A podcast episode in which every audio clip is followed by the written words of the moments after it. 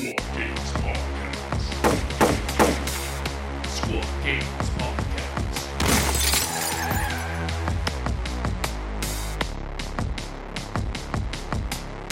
You know what I haven't done in a long time? Uh, thought about pizza deployment? No, I haven't thought about rolling dice and how much I love listening to myself talk. Because this is the Squad Games podcast. My name's Giacomo. I'm with Dakota, and today we have a special guest for you, Shane from Command Point.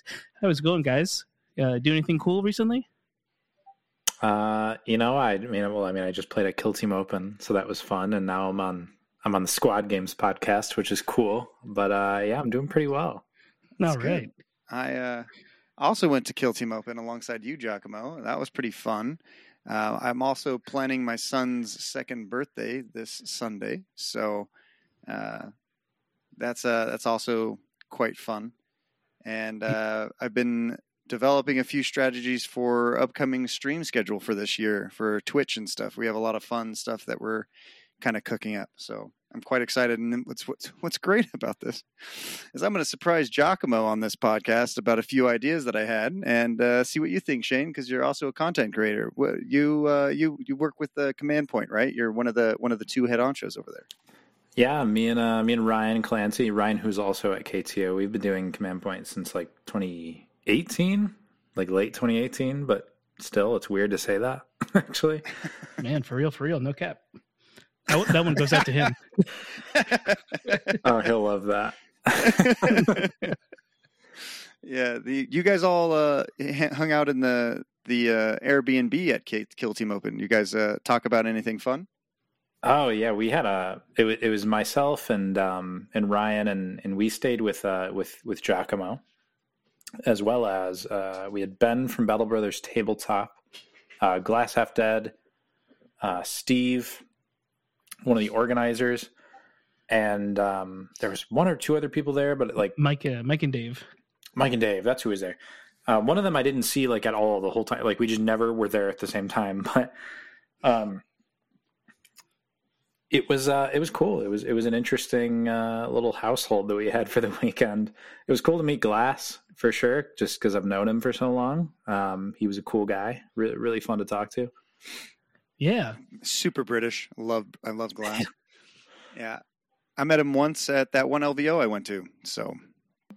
And, oh yeah, uh, he was there at what was it, 2019 or something? Tw- Yeah, it was 2020, but it was like the season of 2019. I always get those confused. Yeah, right. Because it finishes the next year. Yeah, pretty fun stuff. So, um, Shane, you were the you you're the runner up at Kill Team Open, my guy. Like, congratulations! That's a 89, 87, 86 person tournament. That's that's fabulous. Yeah, Yeah. thank you. I was I was thrilled to to to finish second. Honestly, it was um I was kind of out of the game for a little while, so I didn't know how I was going to do. My last actual kill team tournament was last year's kill team open, so that that wow, really? Yeah, unbel- I mean, as far as not counting TTS, yeah, pretty much. So, you know, some people could just say it's in your blood. You know, Well, it wasn't in my blood last year, but thank you anyway.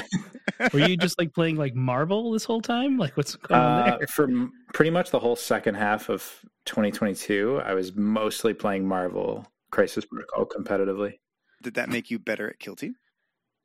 You know, Ryan and I had a conversation, and, and he actually said that, and he, he said to me, like, I think playing Marvel made me a better kill team player, and I, I think I agree because they are both skirmish games, but they're they're very different, and it puts you in different minds, like headspaces, kind of.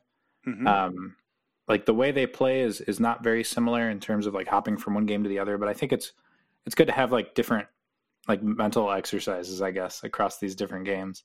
Absolutely. That's something that I, I thoroughly believe. I think that um, the more competitive games you play, uh, whether they're linked or not, probably the better you're going to do at, at each individual game. Like if you play competitive 40K, you know, and then you come to Kill Team, you learn the Kill Team set, you'll probably do better. Uh, same thing with Marvel, Shatterpoint when it releases. So those people, you know, don't just stick to Kill Team. Keep look out for some other games. There's a lot of fun games out there.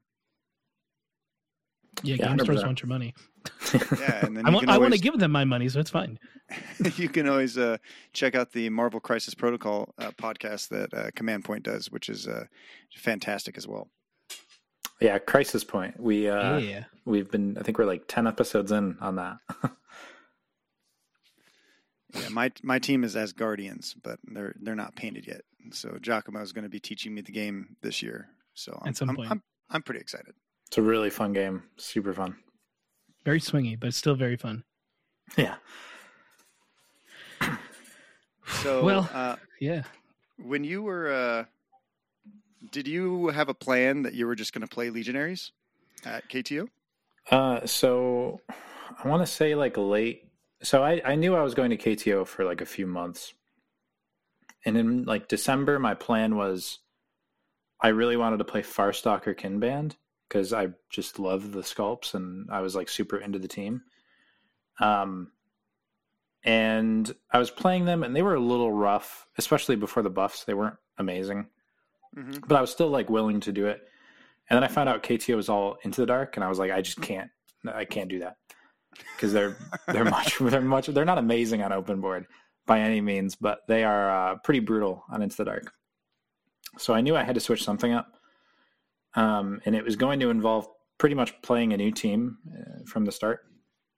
So Ryan was playing a lot of intercessors, and that's what he took to KTO, and he was like killing me in every practice game he played. No matter what team I was playing, I was just getting like mauled by his intercessors. And I decided, you know what, I'm going to try to play an elite team, uh, specifically one that is good against intercessors, because Mm-hmm. for starters, there's probably going to be a lot of intercessors at KTO or any tournament you go to. Um, so I went with Legionnaires.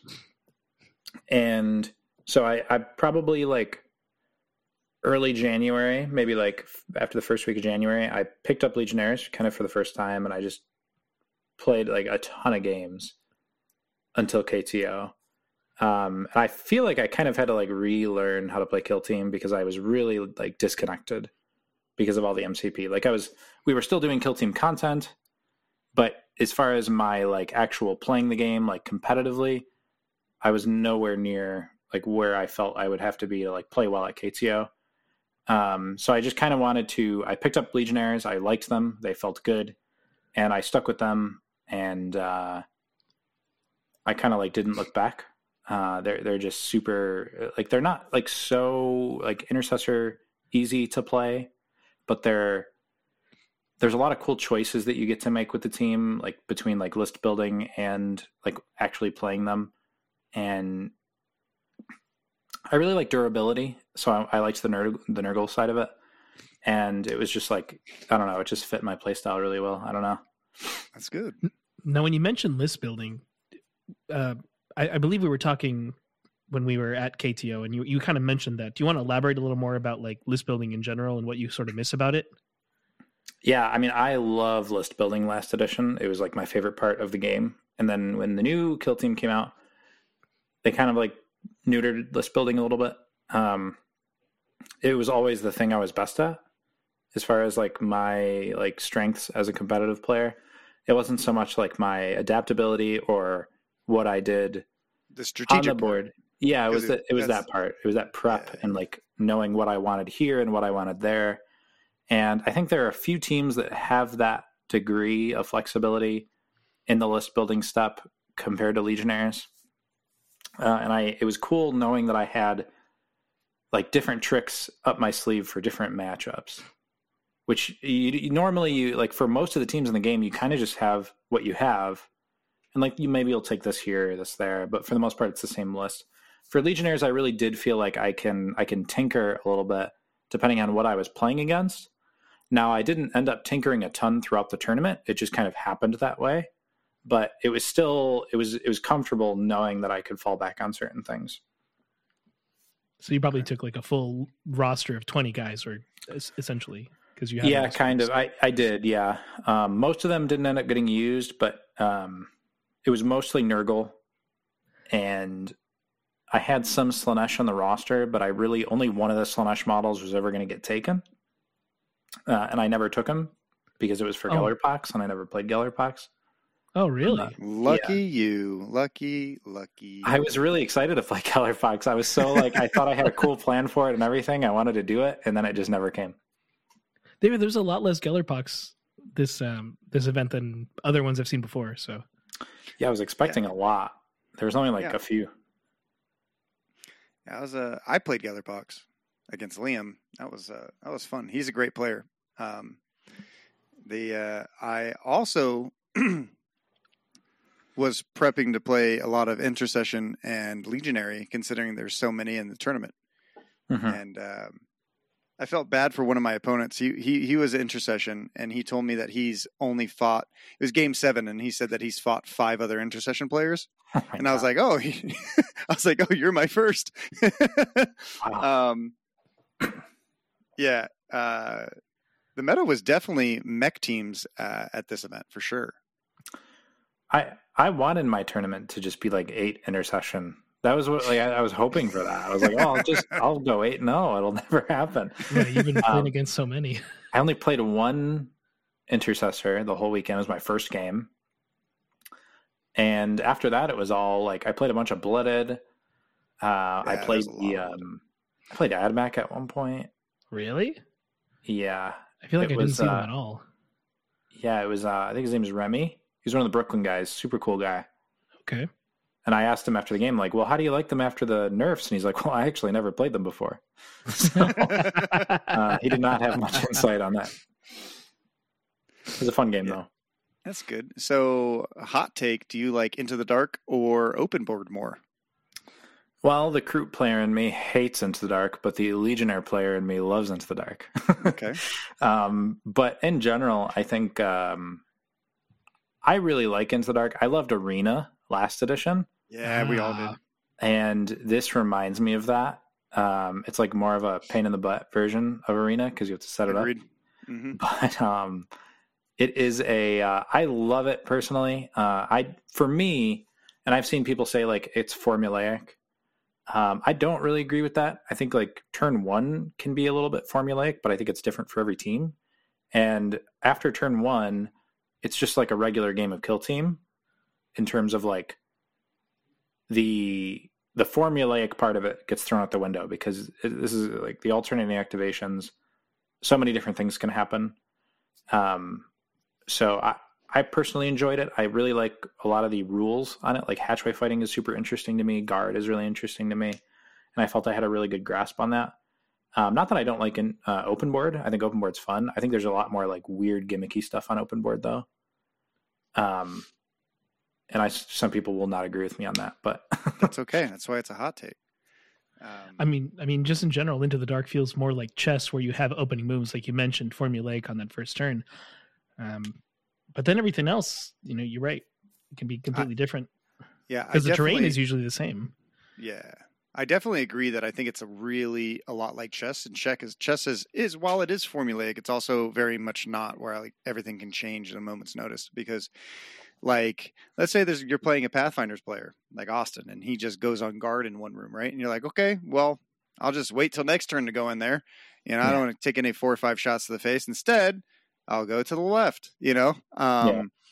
so like it's also kind of like having those those predetermined thoughts about what's going to happen and also um initiative rules are super important in into the dark because you don't want that player to go on guard in certain areas or if they do if you're if you know how to do it you can also do a non-reciprocal shooting and into the dark quite easily yeah, so um i find into the dark to be quite interesting and quite entertaining um i really like open as well uh but uh Uh, I will say, um, I think when Into the Dark came out, I actually really didn't like it because I hated the match play missions. But I think Mm. Crit Oh, yeah, Ops they were really awful. fixed it. Um, definitely agree with with the match play missions, the, they were so like like the maps were so sectored off from each other, like the different lanes. You could never pivot from like one part of the board to another. And I feel like on the Crit Ops layouts, you can pivot really easily if you need to. Like it doesn't take you two turns just to like get somewhere else. Whereas on the crit ops, you can actually just move. Like if that situation comes up that you mentioned, where somebody does something that you aren't super okay with, and you want to move to a different part of the board, you just move dash, and then you're there. hmm Um, so I really like that. So speaking of crit ops right um have you noticed any kind of problems with them uh, with, with crit ops? And do you like crit ops? Uh, I have a couple interesting stats after I get your your take. Oh, I'm I'm excited to hear. So I love crit ops. I, I'm a huge fan. I do think that some of the criticism of crit ops is warranted. Um, uh, there are certain tac ops that I think are perhaps a little too easy to score. I think primary is probably a little too easy to max. Mhm. um, yeah. Uh, I, I think primary is a little too easy to max, and I've seen a lot of different like versions of how they can fix that, and I've seen a lot of good ideas. Uh, I kind of just wish primary cap was at 15 instead of 12. I think that would literally just solve all the problems. Okay. Um, but and, uh, outside of the tac ops, there's a few tac ops that are too easy to score, um, and probably some that are too hard to score that just nobody's talking about because nobody takes them. Yeah. But uh, overall, I think that the game itself plays way better in this like skeleton than it did before. Yeah, I think um, a couple things for me at least. I think security is by far the most the most balanced um, of all the tech ops. I think that they it was too broken early, and then they kind of nerfed it and made a lot of things different. And I would love to see a lot of tac ops change to being that they have to you have to reveal turn two and score on turn two rather than everything being turn one. Um, personally, um, I I think there is also like a lot of tac ops that are way too easy to score, um, especially in Into the Dark, like rooms and a few other retrieve. Items. Yeah, I think rooms really needs to get changed yeah, the most. Pro- I mean, like recover item for sure, but rooms is like at least like an online document. It's not like a printed thing. yeah. So like, there's really no excuse to to fix that. Right. I th- I like your idea of, of up, upping to 15. I've heard there's a couple other ones out there that have been floating around as well, like uncapping primaries entirely. Um, I think um, like not uh, you can make you can get four per round, right? So it'd be essentially 16. I think 15 is also good.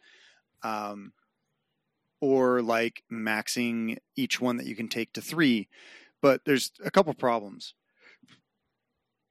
Um, for instance, at LVO last year, there was one tied game.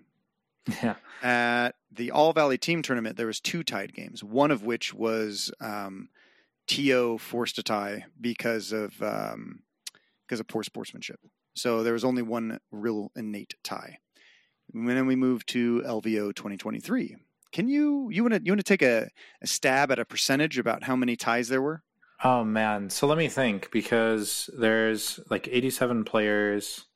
I'm gonna do some quick math right now. There's 87 players. There's eight eight games per player.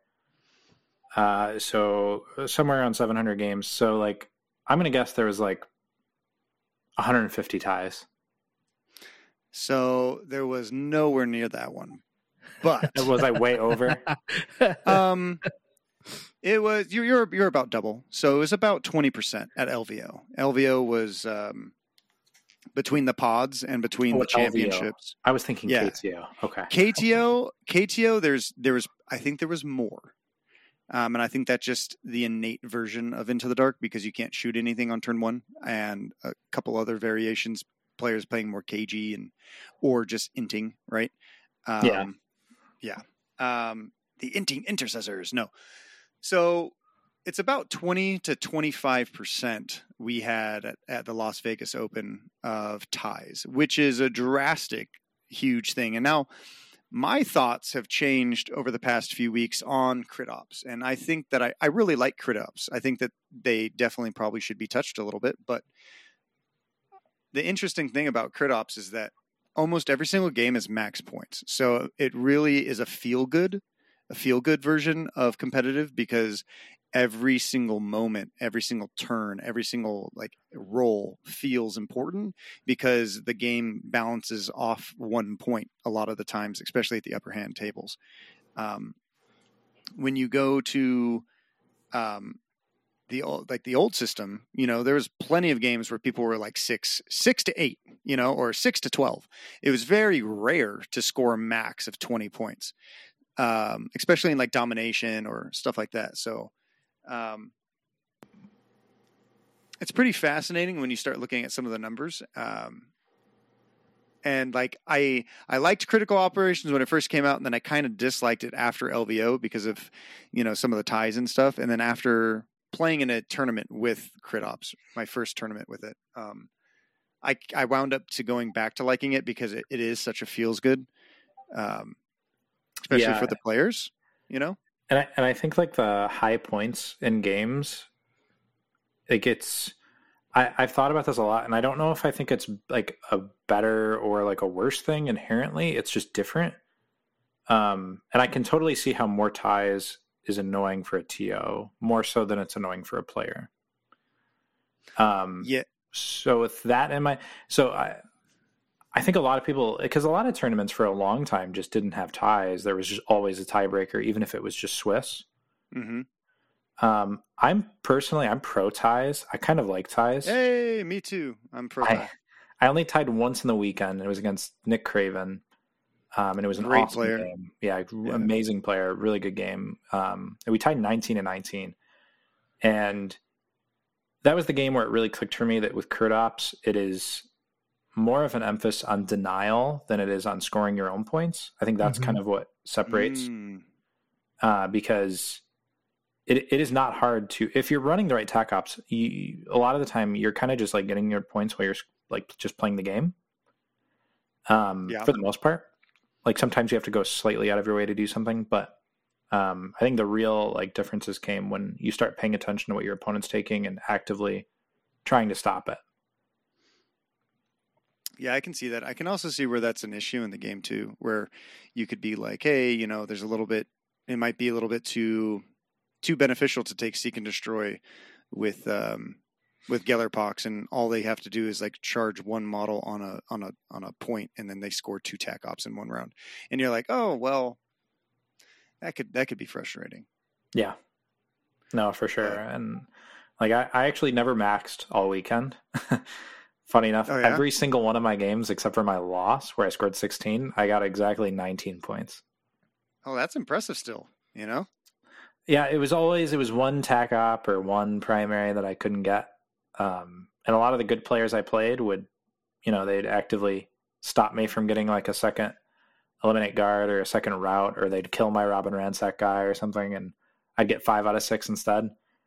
Um, and like I tied against Nick Craven because I didn't try hard enough to deny his bloodbath, his second point on bloodbath. And if I just like Mm. kept a little further away from his Melta, you know, I probably, I, maybe I could have stopped that. But it's just like I wasn't in that headspace of denial at that point in the tournament. It was like my second game. Um, but yeah, I mean that was my big takeaway there. So, what do you think about Games Workshop allowing or them telling TOs that they're allowed to mess with some of the maps and say, like, hey, like if you want, feel free to add some of the narrative things inside it so the rooms aren't so empty and barren and boring. What do you think? Oh, for Into the Dark, I didn't even know they they said that. Um, that's pretty I think- interesting. I think it was in a Warhammer community article, I believe. I remember Okay. that one. Yeah. So I, I mean, it's kind of hard because I've actually never played on Into the Dark with the with the terrain, like the little scattered terrain that they have. I don't think it's a bad idea. I I liked it last edition with Arena because all those would have like the little crates and like the barrels and stuff sitting around. Yeah. Um, I mean, it's weird because I felt like, uh, you know, you know, like when I was playing Kroot, actually, um, one of their main things, like their best things, is they can take away light cover with one of their operatives. Mm. hmm And I was like, there's just no light cover on these boards. So Like, there's actually be useful, barricades. yeah. Yeah. So I was, I remember thinking, I kind of wish there was a little bit of scatter terrain that people would like cling to, so I could play around that a little bit. Well, it could But, also um, make guard a little better because if you're a top player, you really know how to get around guard Mhm. kind of easily, right? Um, it's kind of interesting to think that you know, oh well, maybe I just uh, throw in a couple scatter pieces and it makes guard a little bit better in the game. Then, Yeah, then maybe. Pathfinders just get buffed and then they win. yeah, that's what we need. Um, yeah, I know. I mean, I, I don't know. Like, I, I found myself rarely going on guard this tournament, and so, so you might be onto something there.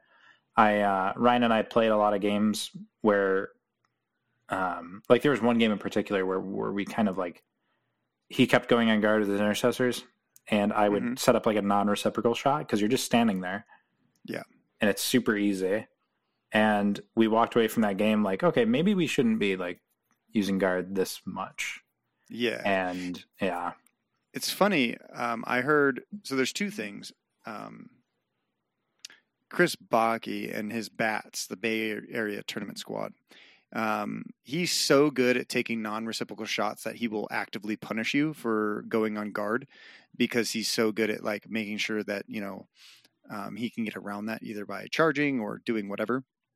So he beat the merciless brains of all of his little bats into saying like, "Hey, guard is bad and not good."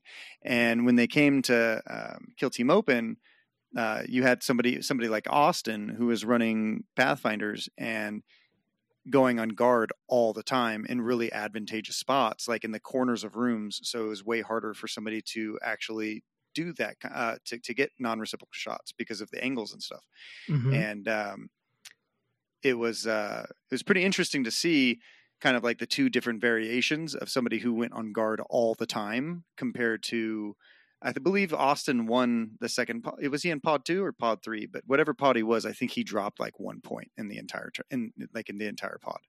Um, so it was pretty pretty fascinating to kind of see like somebody who doesn't go on guard a lot and kind of like similar to you saying like oh i never use guard because you know it can be you know uh, abused but uh, then you have other people who can actually use it effectively i think that there might be two different variations on how to play into the dark Right? Guard his life for him.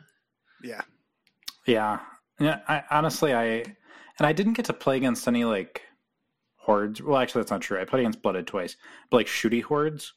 Um, yeah Like I personally think that guard is not bad on Into the Dark. they're definitely not bad i played them Yeah, you played them right. I, I thought I was like kind of high on them going in, and I was expecting to see some just uh, on like the virtue of them being like a, a- like they're the starter box team. Uh-huh. like everybody owns them. Like Ryan and I own like four boxes of them at this point.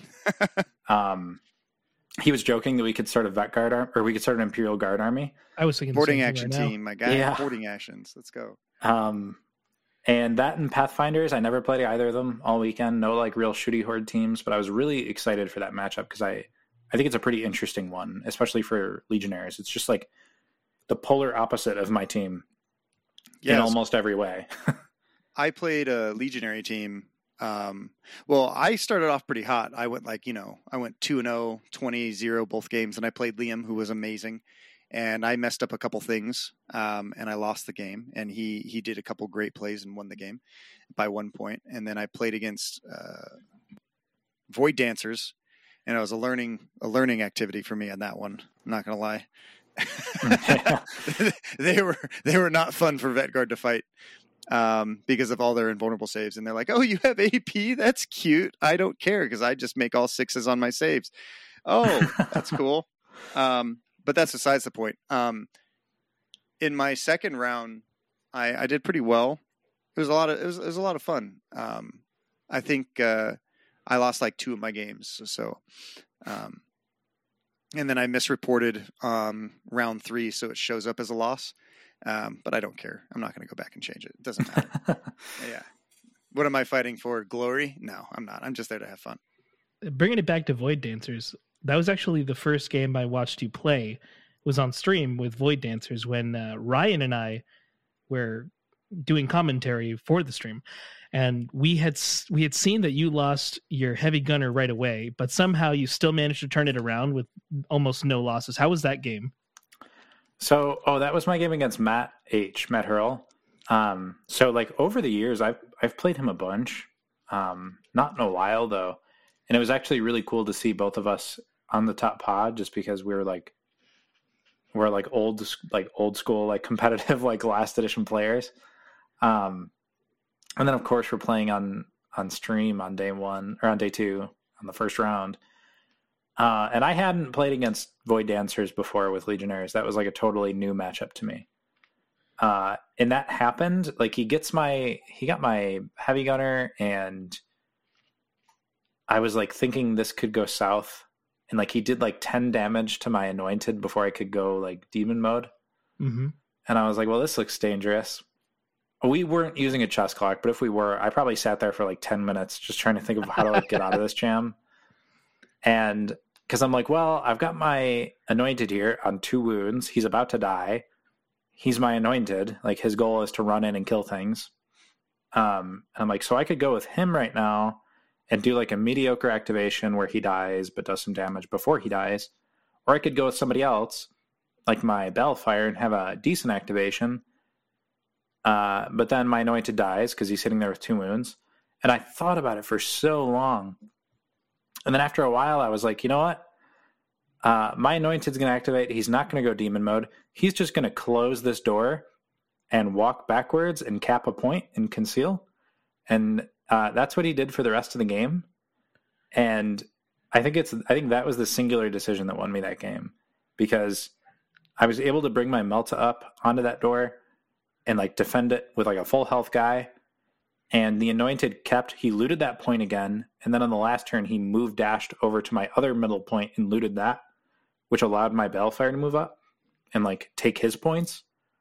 So it was like it, it was such a weird little thing to just like turn my brain off of like kill kill on the anointed um, because he, I I've probably played like two games ever where he goes the whole game without uh, doing the unleashed demon thing, Mm-hmm. and it was funny how like the best thing he did that game was nothing basically. He just he was just a normal guy. Um, and he capped all the points for me and he let the rest of my guys do everything. And then I got like a nice Rob and Ransack play that he couldn't really make up. And my leader had a nice like kill, uh, like a double kill. And it kind of just like quickly swung back. But Matt had me in the ropes for like a little bit during that game there. And I think the score you you ended up just coming out way ahead, much higher than we thought. I think it was like eighteen eight or something. No, it wasn't that bad. It was 18. I want to say he had like 10 or 11. Okay. I did have a game later in the day that was 18 to 7 on day two, though. Maybe that's what I'm confusing it with. Yeah, it was my game against Layla. She just rolled like absolutely nothing. And when Legionnaires like start winning, they snowball. And uh, so a lot of my wins were like very stompy, Mhm. but it wasn't like it, it wasn't super indicative of, of how my opponents played. Um, like it was one of the few times where I felt like I could actually like suppress the score. Uh, because I mean, we were just talking about how easy it is to get a bunch of points, but I did play a lot of points for my opponents were like fighting to get like 11 or 12. So Right. I think it's a Legionnaires thing. Yeah, I played Legionnaires my final game as from Vet Garden when you said earlier that they're really they're really uh, it's a really interesting matchup.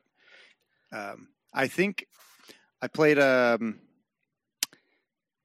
used my Melta and my Plasma really aggressively, ran up and shot both of the guys and whiffed both guys on two different models. Yeah. And um, you know, that's uh, how sometimes how, this the game goes. uh, still, still, still kept it close because I used a mine layer that killed like three dudes at the end of the game. Nice. Um, yeah, but you know, still went twenty to nineteen, still lost it. But you know, like it's a very fascinating and fun matchup. So I, I would definitely agree. Yeah, that's actually something I would do a lot of it. Like at all my games, pretty much, I would dangle my anointed. With he would, Mhm. I would give him the grizzly trophy, hmm um, and I would throw him up on a door and open it on conceal, and I would just like dare my opponent to come try and kill him because they're not going to because he's Mhm. Nurgle and he has a grizzly trophy. It's just not going to happen. And when they don't kill him, he's going to go nuts and probably just win me the game. He's just going to take over a whole side of the board. Wow. And in almost all my games, that's pretty much what ended up happening. He was my MVP of the tournament for sure, the Anointed, except for that game against Matt where he just like he did. hey, he was still the MVP. He still scored a bunch of points. He was actually still super useful. You're right. but it's probably knowing when to transform him and when not to, right? Yeah, there's definitely like a, um, and we're going to talk more about Legionary later, but like Mm-hmm. uh, some people are like, oh, don't take the Anointed on like loot because there's mission actions. Um, I disagree with that. I think you just take them every game, and it, it Yeah. is kind of like a balancing act of like Yeah, when you go crazy. Somebody was asking me today about legionaries because they're like, "Hey, how'd it go?" You know, on discords and stuff. And I was like, "Oh, you know, like I came back with some secret tech. I spoke to Shane, you know, and I found out how good legionaries are. And you always bring this guy, but he can't do missions actions. It doesn't matter. He said it doesn't matter. It bring doesn't. it. yeah, Um, um, it's amazing. The model's so good. It's such a problem.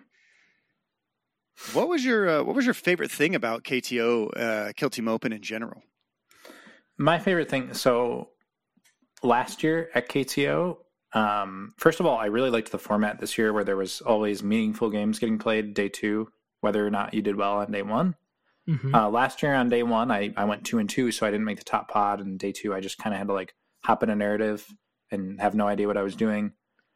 Um, but uh, you know, I, the other thing about last year that kind of, and this wasn't on the fault of the organizers at all, but the one thing that happened last year that sucked for me was almost everybody I played was somebody that I knew. It was just pure coincidence.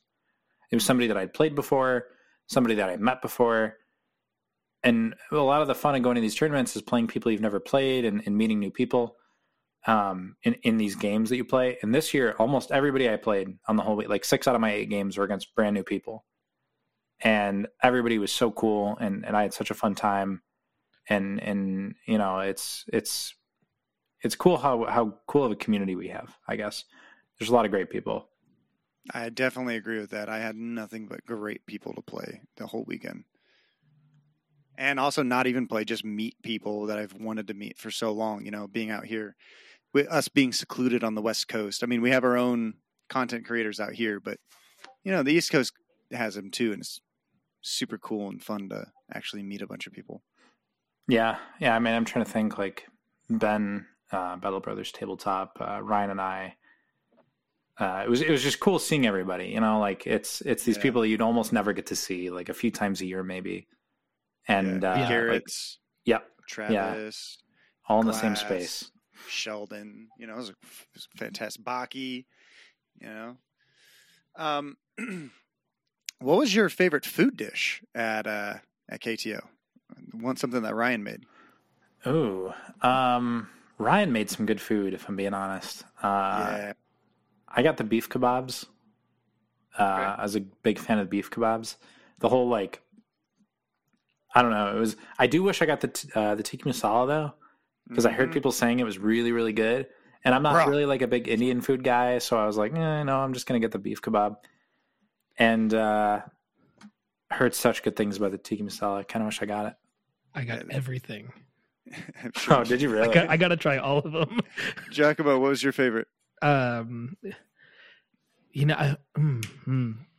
I tiki masala is like the more popular one but i i have to kind of give it to the falafel Okay, yeah underrated falafel it had a unique taste for falafels and i'm i'm used to getting them very dry and this one was very moist which was a, a pleasant surprise because obviously the tikka masala and the steak or the beef uh, are going to be excellent and they're going to be cooked prepared well but not everyone i know can make a proper falafel so that is where my award goes to for that food Oh, okay. Well, mine was definitely the tikka masala, hands down, by far none. Um, Ryan came. Uh, Ryan came on our podcast and was like, "Yo, this is this shit is the jam," and I was like, "All right, bet, let's do it." So we went there. I For- ate it, real. and quite literally, and um, yeah, it was the best chicken I've ever had. I'm sorry, Shane, you had to miss out, but uh, all more for me. So well, beef kebab was complain. good. I Dude, just beef I heard kebab, yeah. such good things about the, the tiki masala that I can't help but feel like I missed out a little bit. you really couldn't little make bit. a mistake they were all they're all choice dishes yeah. Yeah. at at least you got to eat his cooking Speaking of food items, we always usually have this on our podcast when Oh, we're interviewing someone. Um, are you uh, a pizza guy, a nacho guy, a grilled cheese guy, or a quesadilla man? Or Okay, fifth so for the diagonal deployments, correct? Yep. Yes, this is for diagonal Uh, deployments. I'm a nacho guy. Whoa. Oh my god, man emmanuel's gonna love you Emmanuel is gonna love you. Am I? In, I'm in. I'm not in nacho territory, am I? Yeah, no, I'm a pizza guy mean, myself. You kind of are because you know you're on the west coast so we have like a, a crap load of mexican food but um, That's fair. is it not just even really mexican is that more american like American Mexican, Giacomo, you tell like the me. taco bowl. I don't know. I'm Peruvian. I couldn't tell you. wow.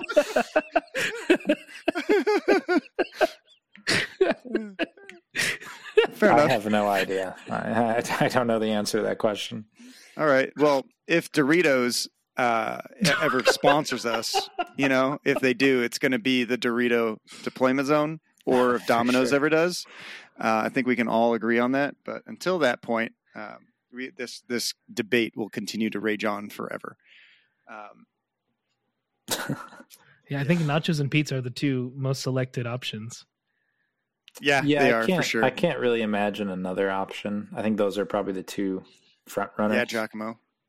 I mean, if if You I'm being honest, like. I'm still gonna stay with quesadilla, but when it comes to synonym synonymity, synonymousness, synonymous of foods What? and triangles, it's like pizza and and tortilla chips are like, oh, those are triangular, so therefore, you know, you associate with triangles, and so when you see like a triangular deployment, you're like, ah, pizza or or nacho in this scenario. I get it, you know.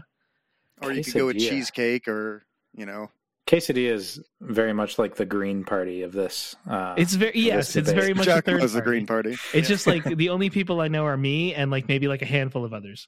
And I thought of it because there's folding styles, hot dog folding style, hamburger folding style, but there's not like a triangular folding style. So I just assumed quesadilla in my head because I've eaten a lot of quesadillas that are triangular and quesadillas fold. So moving uh moving back to uh the real subject matter of everything. Did you uh did you have a favorite like sportsmanship opponent that you played at KTO? Anyone that you want to like shout out that was actually like legit your favorite person that you played against?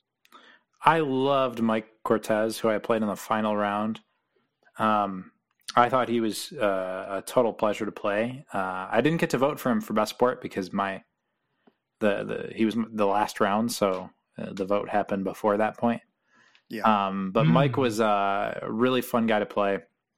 It was all very like we were super clear with each other. It was super respectful. There was never like not that, and, and you know, m- all my opponents were respectful, but I don't know. Mike was just like it, I, the way he played and the way I played. I felt like we just had a very good rapport of like we had a good understanding of what the other person was doing or or what we were like intending and um, I know a lot of people get super fatigued over the over the course of a tournament. I'm kind of like I, this. That doesn't really happen to me for some reason. I feel like I, as the tournament goes on, I play better, um, and I feel like I get into a better groove. And maybe because it was the last round of the whole weekend, but I was very like I knew exactly how I wanted to communicate everything I was doing, and he was super receptive to it, and he was communicating to me everything that he was doing and it was just like it was such a great game of kill team um, and i really enjoyed that. Uh, also shout out to layla from brooklyn. Um, i mentioned earlier we played and her dice were just like out of this world bad and it was like the that was the game where my opponent got seven points. And it was not because she played bad it was just it was one of those games. Um, but she took it super well. She and she was like a total class act about it and she was a fun person to play too Did you have any uh any in particular regrets from the tournament? uh regrets like Like As far as how getting I played? tikka masala. I was gonna say the tiki masala. Yeah, other Uh, other than the tikka masala, the uh any kind of uh you can take the question as you want. uh, I had way too much to drink Friday night, and on Saturday, so I, I never get hangovers. Really, I just doesn't does, unless I'm drinking wine. And I did not drink wine on Friday night, but I woke up on Saturday and I felt like death, Mm. and it was bad. Like I, I never go out drinking too when I go to these tournaments. It just, it just happened. Um, and Saturday morning, it was like I thought I was melting. I sit down for my first game with with Dan uh, Dan Valente, who's a super nice guy, and I'm sitting there and my head is racing. I'm like wondering, like, am I like, can I do this right now? And it really wasn't until after lunch on day one that I kind of got my wits together. But oh my god, that was a horrible choice. I just felt like a zombie for about two hours. No, actually more than Yeah. that because I, I woke up super early and I couldn't go back to bed. Um, so I woke up at like five thirty, and I was like up slamming water and I get to the tournament and I'm like sweating. I'm like super uncomfortable. It was just the worst. Oh my God. Um, well, that's I, I haven't drank myself, um, but uh, I would assume that uh, you- you've had like the you felt like you had the flu or something. A little bit, yeah. And I don't Yeah. drink a lot really either. I don't know what this sounds like, but I, I don't know. I was just, I was out Friday and I'm like, you know? We're in Baltimore. Let's go to a bar. And it was me and Ryan and like a few other guys, like Chris Baki. And I hear that man drinks.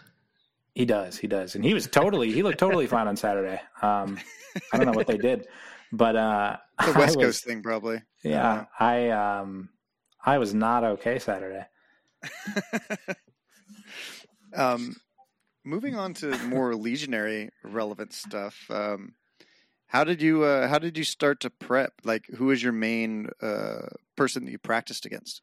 Was it Ryan? It was mostly Ryan. Uh, Ryan and I were playing like uh, a lot of games. Um, it was mostly I would run different teams against him, and then I'd like play my Legionnaires against him. And I wanted to make sure that he was super prepped because I was playing on TTS a little bit too, and he wasn't. Mm. Um, so I was playing with a bunch of different people, um, but about half of my games are with Ryan. Um, and honestly, it was. Uh, it was pretty nice like getting getting games on TTS because I haven't been doing that a lot lately. Um, and it's like you could just play against all sorts of different people all over the place. Um, so uh, so Legionnaires there. It was it was it was a lot of fun getting my prep games in. And my prep went really well, so I was like not sure what to expect going into KTO because last year I was playing Wyrmblade and my prep went like really really well, and then I didn't do well.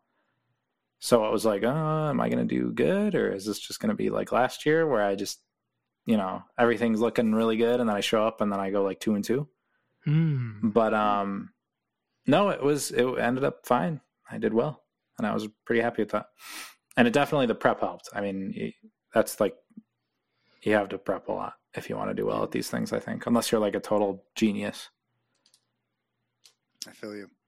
Um, do you think TTS helped you uh, a lot? I've played a lot of TTS people in 2020, uh, right after COVID, and um, it didn't seem like a lot of uh, TTS players at that LVO event were like super ready for actually in-game stuff and like some of the social aspect of the game because it's so much different in person when you're playing in a tournament. Like you have to look your opponent in the eye. There's like mind games that can happen. Um, sometimes the dice, you know, can be super hot, unlike you know randomly generated stuff. Um, do you think that TTS helped you a lot? Yeah, for sure. So I I definitely I hear you on that about the um like the different aspects. That's why I was super happy to be getting a lot of games with Ryan like in person Uh-huh. like as well. That was about half of my prep games. But that that is definitely a thing that I've noticed where there are certain people that like started on TTS and then when they they were like really good there and then they flipped to real life and it's like a totally different you know, it's a it's a different world. And uh, for me, honestly, it was like it, it was mostly just I was using TTS to like force games and like understand my team as well as I can, and then like Okay. the games with Ryan was just like that, but also, you know, it's because it's very different to be like standing there and like looking over the board and and like you know what things are good to do to like you know get yourself comfortable and and like set a rhythm for yourself. Um, and a lot of that happens over the course of the tournament too, because you get there and it's like, oh, I have a lot less room to put my stuff than I do when I'm at home, where I can just like spread all my stuff out. And part of it was like, and I'm kind of a messy like player, like I, my stuff just gets everywhere. But um, well, it took me like three games before I started to get into a rhythm where it's like, all right, I'm going to put this here and that there, and I don't need much room as long as I do this and that. And that would just like clear my headspace a lot too, which was really nice. Um, and I liked playing on stream because there's way more room at the stream table. Dakota, you played on Oh, stream, so you know what I'm talking about. I, I played twice. I think for me, that was probably the most added stress of the event. For me, was just the lack of space yeah, in general. Because like like normally when I you know LVO didn't have that problem. My other tournaments don't typically have that problem. When when you're playing, you know, typically my tournament trays that I sell, uh, sh- shameless plug there, but typically those are not like they're they're really good because you they compact into small little bit things and then you can move them from table to table but even those they were just like a burden at this event because Yeah. there was like six inches on one side. I remember there was this point um, where a player put his um, his dice tray on our table before the game event started and i was like hey bud could you move that? And he's like where am i supposed to put it? And i was like i don't know but not on my table. Um, and I felt I felt a little rude for saying that. That's probably my biggest regret. But like everyone was struggling, and then like sometimes you had to play with your models in your lap, or it just added so much more to think about. Like, oh, do I put them on the ground where somebody can kick them on accident, or you know, yeah, it it was definitely definitely a little bit more thought process than normal. Yeah, I, I totally get that. And I would pretty free, like, I was trying to get my dice tray in every time because I have a dice tray that I like a lot. And for the most part, I was able to squeeze that in there. Like, I'd usually be willing to put one of my other things on the floor just so I can Mhm. make sure I had my dice tray out. Yeah, But, um, no, I, I feel yeah. It's, it was, it was definitely pretty tough with, with the space. And that's why I like stream again. yeah, the stream was awesome, and it was a lot of fun being able to to interact with the with the uh, with the chat and all that kind of stuff too. So Yeah, and I've noticed that's how stream is for like every event I've ever been to. Like last year at KTO, there's way more space on the stream table. Um, and I, I went to a Marvel Crisis Protocol tournament in December that uh, where I played on stream a couple times, and again, it was just way more room. It was way more comfortable. Uh, so I'm, I'm kind of, and I don't really get jitters But I, some people hate playing on stream. Um, it doesn't super bother me, so yeah, I love it. I, I kind of enjoy it. Yeah. The um, yeah. What about you, G? Have you ever played on stream before? Oh, you played here a couple times. I played on stream before. I have no issues on camera. I love the camera.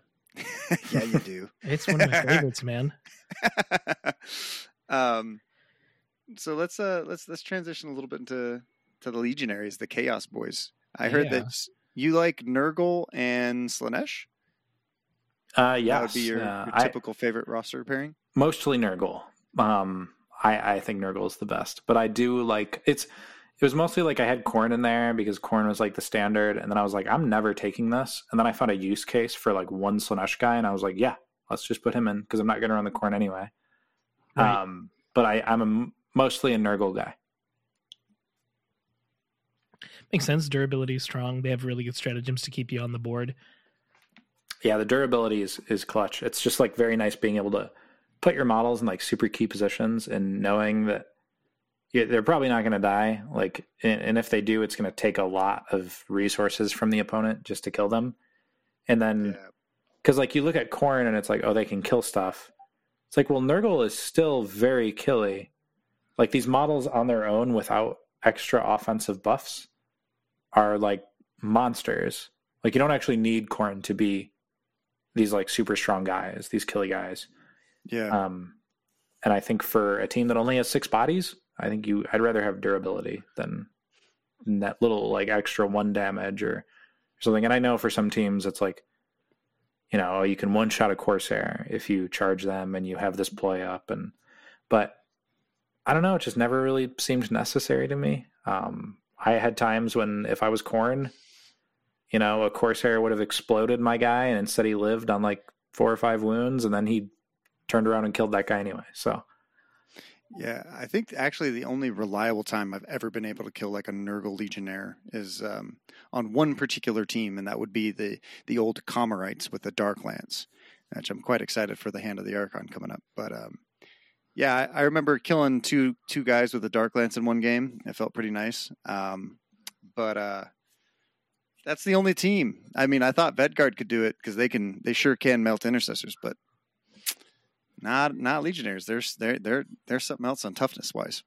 yeah, it's it's just hilarious, and especially against intercession, where it's like their bolters are now two four against me, and their chain swords are three five, and it's like they That's just true. can't kill you. They it's just so bad for them. Did, did you is that would that be your favorite matchup of the of the whole event? Would be intercession. Uh, so intercession and um, I'll say this now: breachers are Garbo against Nurgle Legionnaire. Oh wow. Everybody talks about how amazing breachers are and how they're like the the best team, and they are very good. But Nurgle Legionnaires, I think, is a blind spot for them. I don't think they have like anything that is good against them. Oh, that's fascinating. What about your uh, What about your least favorite matchup? What were you kind of scared of going into the event? Uh, I so it's like it's not that I was like really scared of like a team like Vetguard or something, but I was afraid of Vetguard specifically on like loot and on hmm like one of the missions that has like a bunch of middle objectives, like which is like uh, layout one, layout three, and layout 6 Mhm. Layout one has just four in the middle, and it's just like a cluster. Um, and layout three and six have two on your side, two in the middle, two on your opponent's side. And if you end up on the loot on those, you're incentivized to go to them early in the turn to loot them before your opponent does. And if you're an elite team and you do that and you run to those objectives in the middle early, uh, the horde team is going to like set up and just kill your models. Uh, and that's like the hardest thing to deal with as as a horde team. So what you or as an elite team. So what you actually have to do there is you just have to go down a point. You have to go down like two points, and I play catch up, and that, that's really difficult. So Invecguard are really good at forcing me to do that.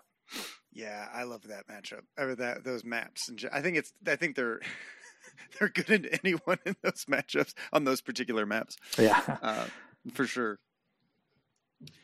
Um, and then you said that your most your favorite operative of all of them was the Anointed, the MVP, and Into the Dark specifically. Do you have any? uh, Does it change when it goes to open? if I'm being honest, I've barely played this team on open. Um, I because I just picked them up for for KTO, and then I uh, so it's been all into the dark. So I I've thought about open a lot. Um, I'm pretty sure that doesn't change on open board. Um, I, I some teams I think are like like some, I've seen a lot of people say, oh, Talons are not going to be nearly as good on open board as they are were on Into the Dark, and I agree with that. Um, I don't think that applies to Legion as much, and it's mostly like other teams get better rather than Legion get worse.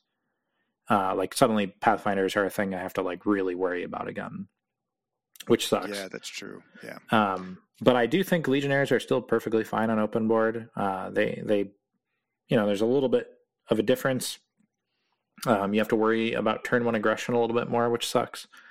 But they're built for it, so it's not like super duper scary. Um, I actually did take double gunners every game this weekend.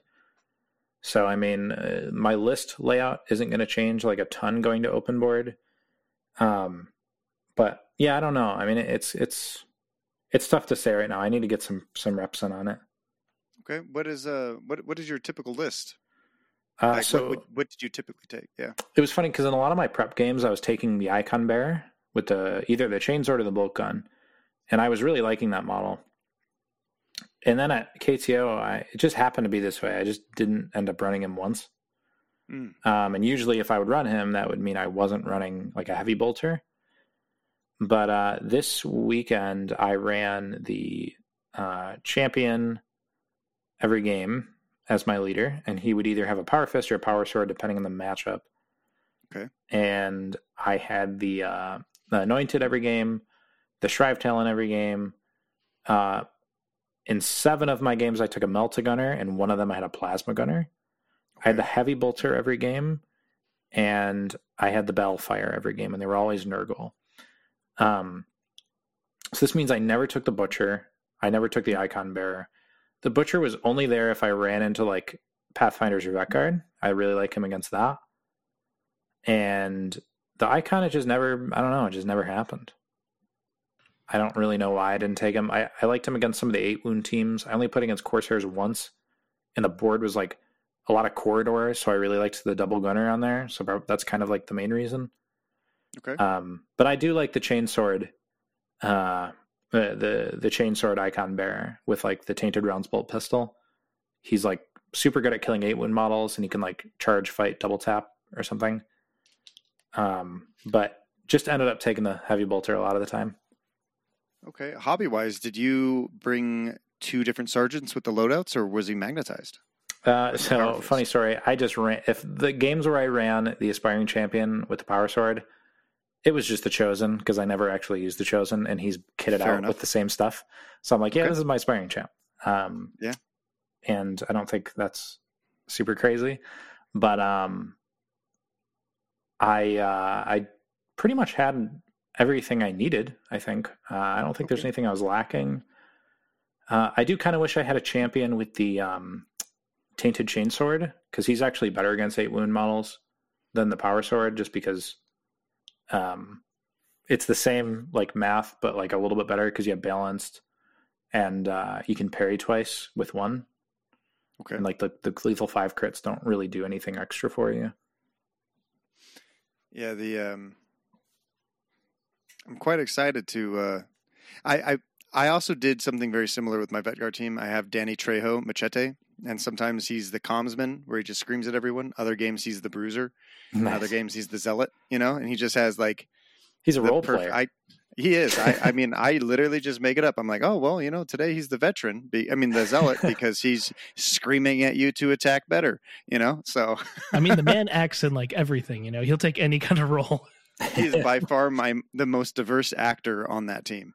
So I love it. Um, so I totally understand uh, switching a model up every here and there because uh, that essentially that's what Kill Team can do. So that's the best. That's the best thing about it.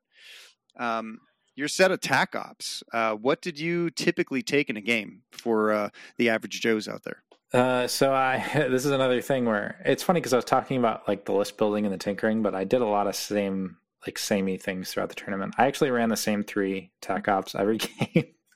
So did I. um, I ran rout, rob, and ransack, and eliminate guards every game.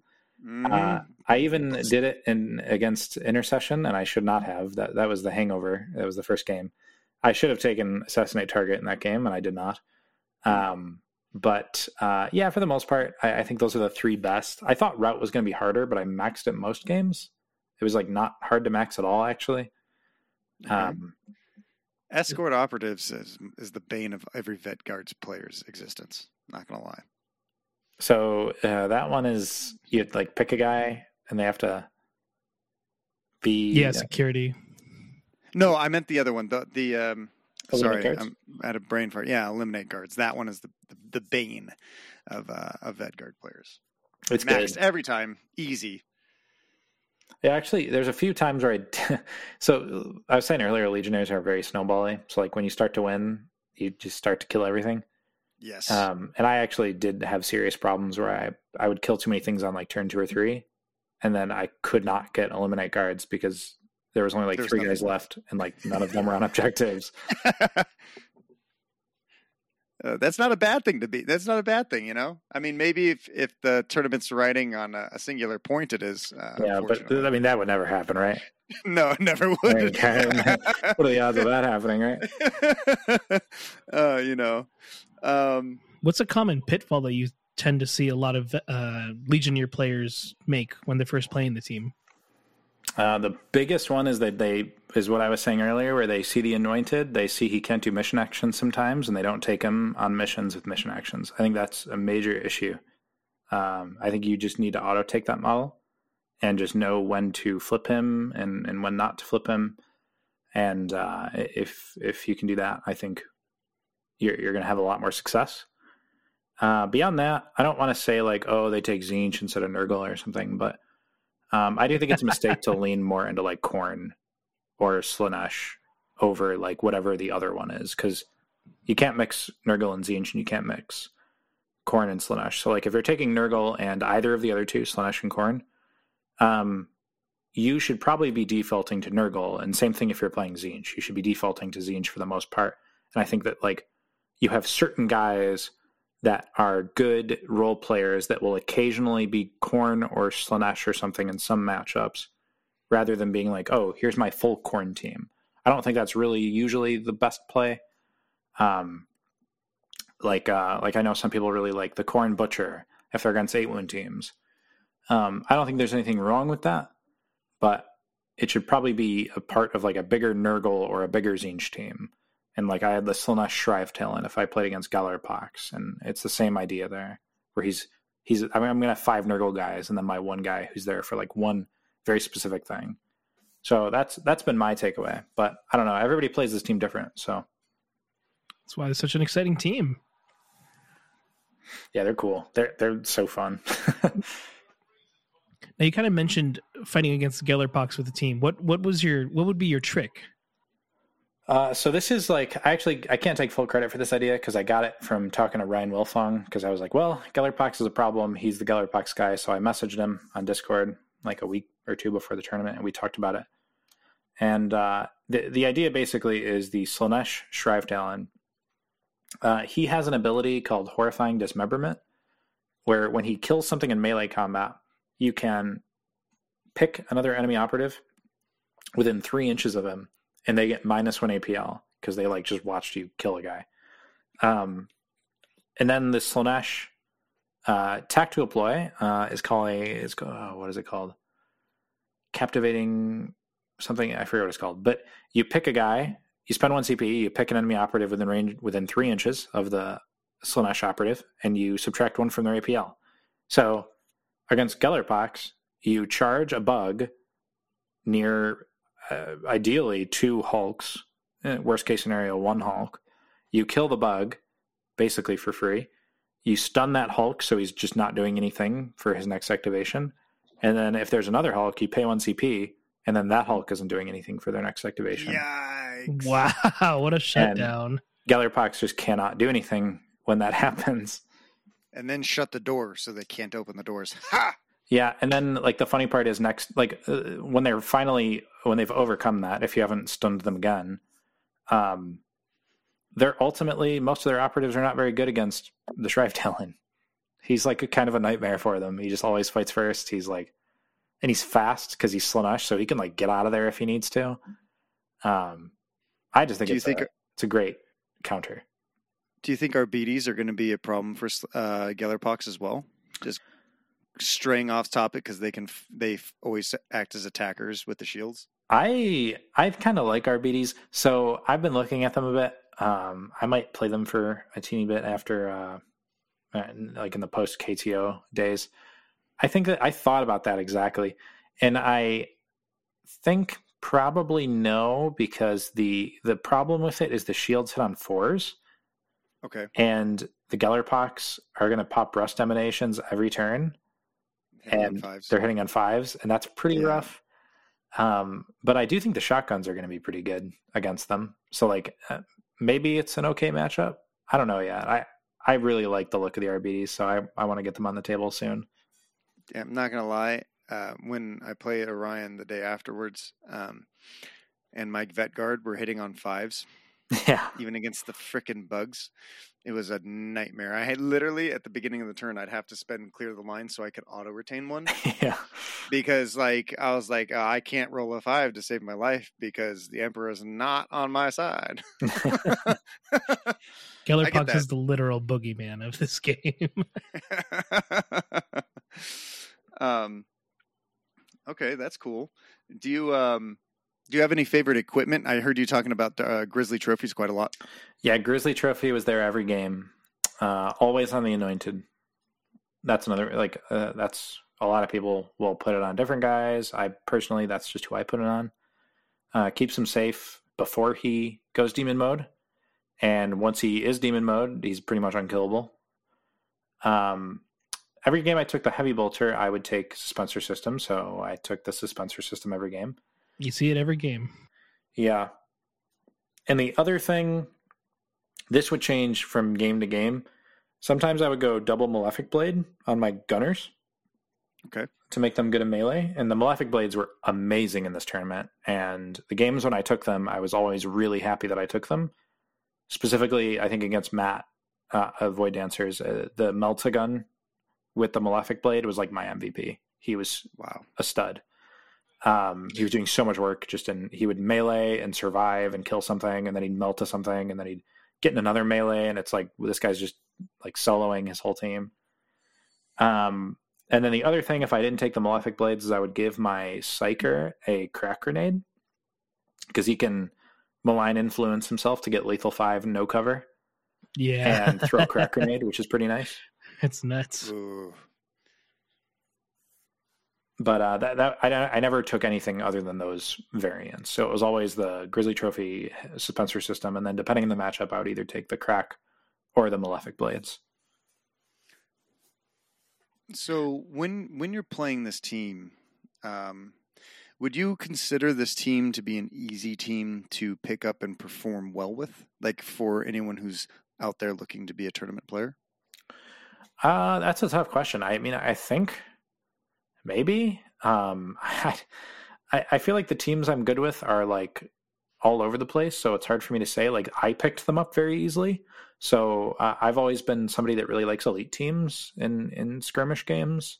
So if if that's your thing, then I think this team is really perfect for you. They're not the easiest because intercession exists, but uh, they're they're not like super simple either. And I think there's a lot of like traps you can fall into with legionnaires where like and a lot of it is in that pregame stuff and like how you set up and, and which operatives you take and what equipment you take, I think can make a huge difference. But like there's two schools of thought as far as like playing them where some people will say, oh, the elite team is easier because there's less of a cognitive load. But there's the other argument of like, oh, well, you only have six activations and they all need to really matter. Right. So like you can't Yeah. really afford to screw up an activation. So like when I would screw up after the game, it would be really easy for me to reflect on it because you only get so many activations. It's like I did this wrong in that activation, and if I just did this one other thing, you know, eh, maybe I I, I get an extra point or something.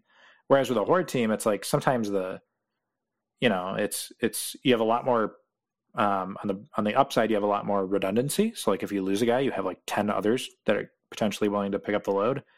But you know, on the other hand, it's like when stuff goes wrong, it's like where do you even start, right? Because there are so many activations on the board, and one thing led to one thing, led to another thing, and it's it's it can be hard to like parse out what the mistakes were. So I think, um, at least for me, I was able to learn from my mistakes really well with legionnaires and and there is that pressure for sure where you don't have a lot of guys and you need to make a count but um i i, I kind of took i took them up pretty um pretty naturally for me but uh there's other teams i can't play that other people can so i don't know Do you um, do you have any tips for like the new players that that play Legionary? Uh, I first like starting out, just keep it simple. I think my advice, even if you're not planning on being a Nurgle player, just keep it simple and play a bunch of games with full Nurgle. And I, I think it legitimately will make you. It's easier to just like understand the fundamentals. You get punished less hard. Um, whether or not you want to keep playing Nurgle, you know, um, that's up to you. I personally am full team Nurgle. I think they're just amazing, but they're very forgiving, which is cool. So like, I think for a new player, Nurgle should be the way to go. It's fascinating because I actually don't see very many just pure Nurgle teams do particularly great at any of my events. So seeing someone place so well that you know actually plays Nurgle is really really cool to see. Um, because you know I think I saw Marty do pretty well at LVO, um, but um, He was Tzeentch. He Yeah. was inch. Yeah, it's, that's kind of a thing I've noticed too, where it's like the prevailing notion seems to be, oh, Nurgle's the good one. But all the people that are doing well in tournaments with them that I've seen are playing Tzeentch. So, except for you. well, yeah, all the other people. So I- Someone be I good with know, Chlorine, maybe- please. Yeah, maybe uh, maybe Nurgle's not as, uh, or maybe it is. I don't know. So it's just good in my opinion. I think it's easier. Okay. Um, what about for like a high level player, somebody who's looking, who's been playing this team for a while, something that might be like some, some kind of like hidden tech, you know? Uh, well, I think that the like uh, like look at your meta. I think is the big thing. Um, so like your local meta, if you're if you're seeing a lot of AP two, maybe then that's that's the time to switch to Tzeentch or something. Um, uh, you know, I think uh, there are certain matchups where Tzeentch is certainly better than Nurgle, and there's certain matchups where you know Slaanesh is better than Khorne. Um, and I think a lot of that is just evaluating what am I going to be playing against, right? Like if you're playing against, True. uh, I'm trying to think, like a team with a ton of AP two, like if you're playing against Star Striders or something, Yeah. every week, okay, sure, like bust out Tzeentch, maybe that's part of your roster now. But I think if you're going to a big tournament, I think the reliability of Nurgle is going to take you farther I agree. um, m- most times. And I think there's like, I don't know, like uh, a lot of people like Tzeentch for the four up invuln. Uh, I personally like Tzeentch for the the extra A- uh, APL they can get for a CP. I think that's their best play. Uh, and the invuln is just like nice to have because a lot of the time the things the guns that you want to use to punch through a model with a four up invuln are the same guns you're using anyway. Like, like you're still going to take the the Melta, like you're not going to be like, oh well, they have a four up invuln, and I'll use my bolt gun. No, like you're still going to use the AP two gun because you want to force them to use that.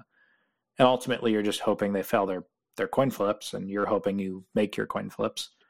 Whereas with Nurgle, it's like, well, I know I'm going to take damage, um, whereas Tzeentch doesn't know for sure that they're going to take damage. But uh, I think the floor is a little bit safer. Like I'm more likely to survive, and then when I do survive, I'm more likely to be useful when I have like four wounds left compared to the Tzeentch guy who has four wounds left and he's injured and now he's hitting on fours. Um. So I mean,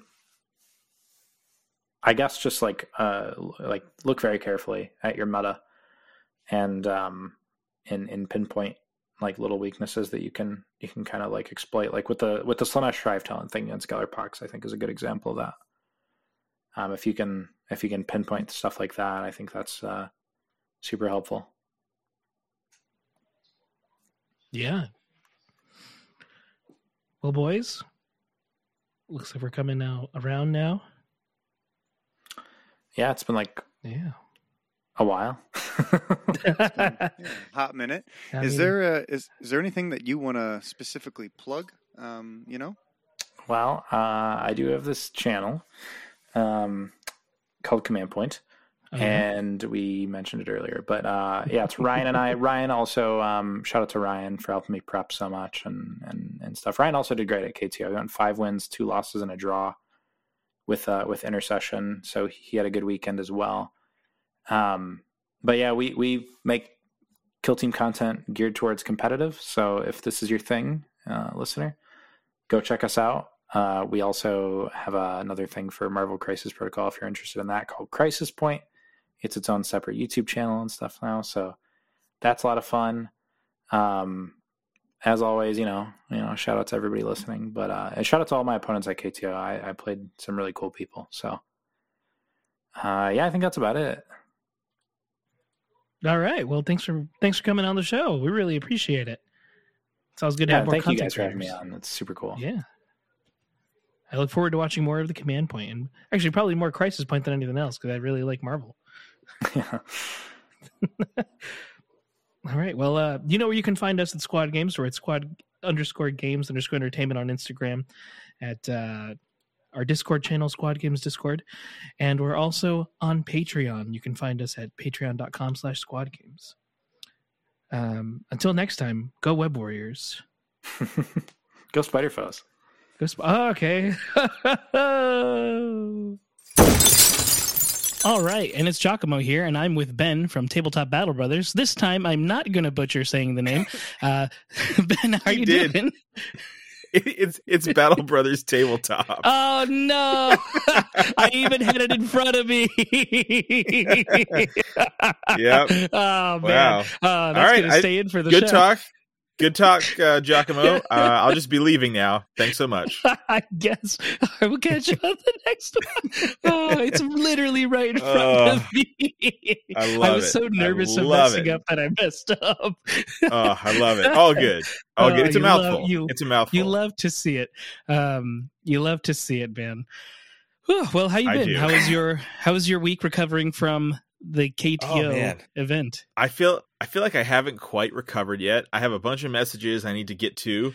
Um but but it's been good. Um the, the week following KTO has been almost as fun as the weekend of KTO. Um just hearing from everybody and it seems like everybody had a had a good time in the narrative event uh, that I was running. So that's always super rewarding. Um you know, it's nice to know you didn't totally suck, you know, little val- little validation goes a long way and uh, so yeah, just catching up. I, I I just spent a lot of time with the family um, because I was away all weekend, and I got I got you know two kids under five, and so it's like a, a hard hard time to to be gone. But but good man. How, how about yourself? You you doing okay? Yeah, yeah. Um, we celebrated my dad's birthday this last week. I Nice. went back to work extremely tired. I had to run to my connecting flight because I had about five minutes to get to it before they launched off. I had two minutes to spare. Um, yeah, that was a lot of fun. You know, I had the anxiety you had when you were going to the airport, but you had two hours, Uh-huh. where I had like five minutes. So, Oof. really? um, so were, were you hanging out with with Dakota and, until your flight, or how'd that work for you? so when we went to the original flight, that was no problem. Dakota was actually running a little bit late. He made his flight. Um, so there was no problems there. I told him, hey, you know, just in case, I'm going to go to my flight so that I don't get late. So the first flight was fine. Then when I was in Texas and I was when we oh, landed in that's Texas, right. You had a connecting. Yeah. That's right. Okay. yeah, that's the part that killed me because I, I was talking with everyone around me in my seats, and we're all saying, "Oh, we have to get to different flights at different terminals." I was in the same terminal, thankfully, but my gate was from 39 to uh, I think it was 15, and I, I just had to run to the other end, like of the of the terminal, just to get there with two minutes to spare. Oh, my legs hurt, and they were so tense. Uh, but that was yeah, that was fine. Yeah, and then I went to work on about four hours of sleep, which is always fun. Uh, lovely. yeah, but otherwise the week has been great. I have a bunch of Into the Dark sets I have to build. Uh, Ooh, total like, o- official official into the dark or super spicy lusters uh, into the dark. so I got two of the lusters Into the Void sets, and I have Okay. two of the boarding actions, which is four Into the Dark sets. So I have six Right, total that. I have to build. I, I have a fun little anecdote about into the dark terrain. Uh, last night at at Warpfire, the the sort of you know Warhammer Uh-huh. wargaming store that I work at, uh, two two of my it was one coworker and then a bud there who shows up.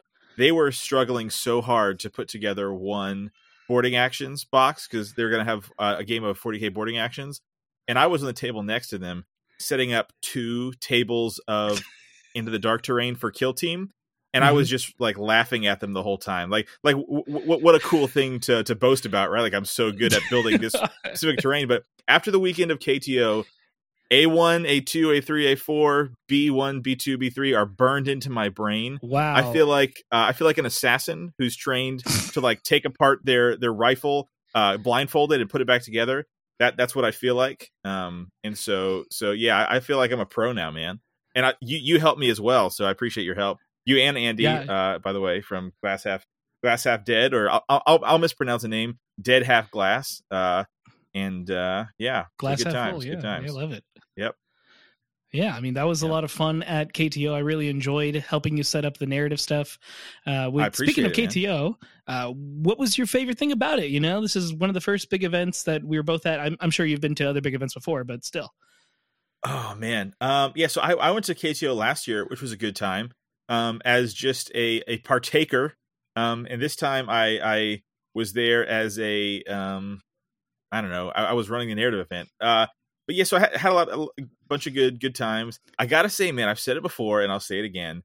My the, the highlight for me when I look back at it was was sort of bouncing around, doing doing stuff with you uh, in in between while I should have been TOing and while you should have been on stream, we were kind of shirking off a little bit uh, and uh, hanging out in the VIP room and helping ourselves to uh, accoutrement in in said VIP rooms and having a good time. That was for me when I look back on it.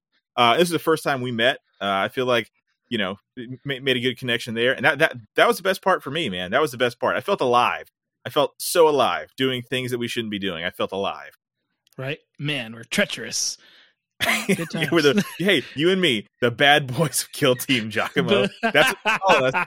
That's what they're calling us online. oh, Ben man, and Giacomo, right. the bad boys of Kill Team. Bad boys tabletop. Dang I'm not even going to make a good name. I was trying to think of a way to do it. we're like Will Smith and uh, oh my god, I can't remember his other name right now. oh, uh, is it Martin? Martin Lawrence? Uh, Martin Lawrence. Yeah, there we go. Uh, I think you can be Will Smith. yeah. I'll be Martin Lawrence. I like Martin Lawrence's character in that movie. Okay, nice, nice. Oh man, how about you, man? What was your what was your um sort of standout or favorite moment from KTO? Well, I don't want to just say the drinking because that was a lot of fun when we were just walking Sure. around and we were on stream saying stuff because we could under the influence. but another really good time was just taking pictures of the place and just when, when you look through a picture and you look at it again later, you realize just how much stuff was actually going on. You, you take a moment to go, Mm. oh, this guy in the corner was picking his nose, or oh, that guy dropped a dice or something. You know, like you really get to focus in on the details. And for me, that was that was a lot of fun. Was looking at my pictures after and uh, really taking it all in that this did just happen, and it went, Yeah. it was successful, really successful. Yeah, it, it went great, man. It really was a good time. Um, seemed like everybody had a good time, uh, especially in narrative. That was uh, just good time central, I think. But I, also the competitive players, you're going, you're sweating it out, you know. And they had like some like eighty or ninety folks playing. Very cool, man. In a, in a, in a, in a pretty cool mansion or a tent, you know, and uh, it's a good time. There were times where I actually preferred the tent; it was more fresh. Listen, w- the tent, the the weather was, I would say, perfect tent weather. Perfect weather to be in a tent. Um, we really lucked out, and it's a dope tent, man. It's a pretty cool tent. As far as tents go, tent out of tent is what I would score. uh, he just went there. Hey, he's a dad. He can have dad jokes. I can have. I can do jokes. that. Yes. Yep. but his jokes are better. His come from the source. Mine are like a secondhand. You know. you know that was good. Um, so speaking of the narrative event, you like you mentioned, you did run it. Um, Yep. Why did you choose to run the narrative event? Did they reach out to you, or did you reach out to them? yeah. So so Steve reached out to me. Oh man, I- at this point, maybe six months ago. I don't remember how many months ago, but it was a, a bunch of months ago, and uh, and threw it out to me. And I I, I was up front with him. I told him, and I, I'm not a narrative player. The first time I played Kill Team narrative um, was last year at KTO on day two because day one was, which is a big improvement this year. Day one was the cops, and if you didn't do well enough, you got kicked, and you'd have to either just play for free with buddies or you'd play the narrative campaign. Um, and so that's what happened to me because I I wasn't even I wasn't last year I wasn't planning on playing, but I jumped in to fill a, a, a drop and just didn't do very well, and so I got kicked. Played narrative. That was my first experience with narrative, and then I hadn't played any narrative kill team until this year KTO when I filled in for somebody who had to drop from my narrative campaign. So I'm ad- admittedly not a very experienced narrative player, but what I am, I think I have a pretty good handle on what is fun and what is not fun. And to me, there are some things that are not fun about the narrative system, like playing 30 games over six months to to eke out a few XP points. To me, is not super fun. Um, and so that was the exciting part for me. Is like okay, um, and I know guys like uh, Travis from from you know the Brooklyn crowd, uh, you know, chop up um, the narrative stuff in a really interesting way. Um, and so stuff like that was really appealing to me. Is to go okay, what what's the good part? Actually, NYO hadn't even happened at this point, but just that idea of chopping things up and really having a un- creating a unique experience. That's what was really exciting for me. And so that's why I said yeah, and uh, I hope hope it worked. hope it worked out. Well, I mean, according to the Reddit crowd, one guy in particular, he posted this was the team I took for narrative, and there was a bunch of comments praising the narrative event at the Kill Team Open. Oh, was there was there really? Who is this? Was it Yeah. was this Mark? Was this Phobos Mark? I want to Garrett or was say somebody else? yes. Because he did a good write up on um on on Phobos. By the way, we had a couple really phenomenal players in uh in narrative. Like the three that come to mind. and There there, there was more than three, but the three that I I knew of before going in, like Andrew uh Andrew K, like my great bud. Uh, one of one of the best things about this edition of Kill Team uh, is making good friends, and he's one of them. Uh, Andrew B. We had Eric um, from Plasma Spam. We had Mark Garrett, um, whose kids are going to take over the Kill Team world. Or they already are. Um, and uh, yeah, so we had a, re- a bunch of really incredible players playing narrative, and that was that was pretty fun too. Yeah, I mean, you kind of inspired me to sort of want to play narrative with a few more more of my casual friends who aren't really Ooh. As hardcore into Kill Team, but have teams. It, just even looking at your packet, you made that packet. What uh, I remember, you were working on it while we were at the Airbnb at times. Yeah, so I, I had everything. So I, I had had the packet done, you know, a couple weeks in advance, and then I had the missions all laid out. But day after day one, we're like, okay, actually, I don't feel like taking apart sixteen kill team into the dark boards and reassembling them. So I had to just re redo each mission, and then yeah, peek behind the curtain. I had everything on paper, but I hadn't had it all like finalized in the packet. So so day two, while like round four was happening, I was piecing together the mission, which I already had planned out, uh, but pieced it together uh, in Photoshop so I could then send it out. So there was some. Listen, I, I admit I am sometimes a down to the wire sort of guy, um, and I kind of you know I I live for that anxiety. It fuels me. Um, it is it is my keeps me going. But yeah, but so I had it all planned out, but I didn't have it all actually in packet form. So yeah, there's a little bit of that on edge, which uh, which keeps me going.